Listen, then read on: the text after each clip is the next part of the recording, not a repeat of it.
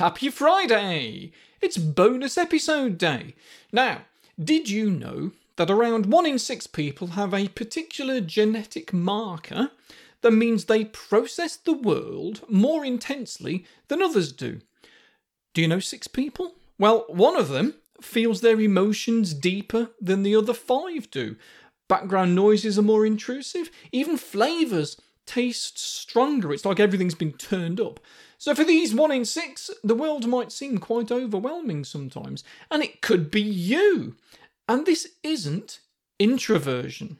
Studies seem to show that around thirty percent of highly sensitive people, which is what it's called, are actually extroverts. And just like all extroverts, they'll be fed by stimulation. It wakes them up. thirty percent of H S Ps will too, but they just don't need as much stimulation because they're so sensitive to it. So if you've never heard of the phrase a highly sensitive person, let me give you some background.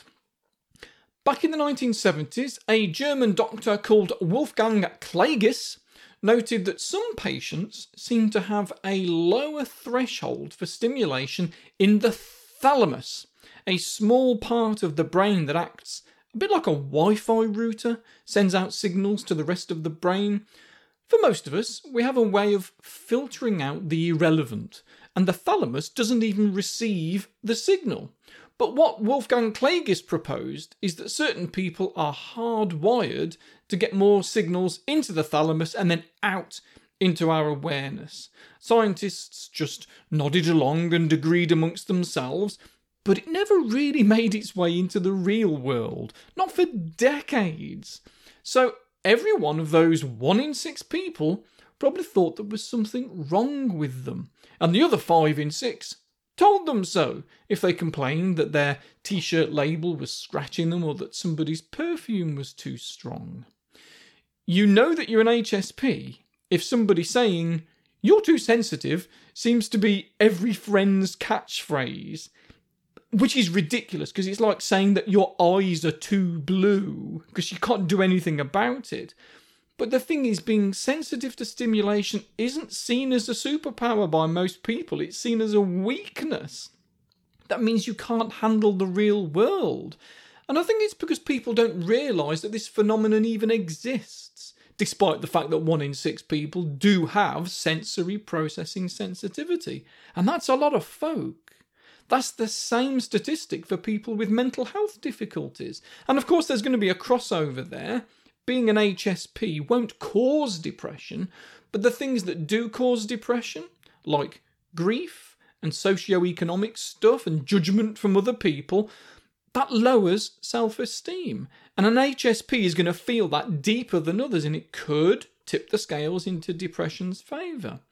It causes problems right at the start of life, if we're honest, because if you're in a classroom, and it's a busy classroom, as an H S P, you might quieten yourself down and react to their environment a bit slower than other people. And if you're not careful, you get labelled as shy because a well-meaning teacher has asked them what's wrong.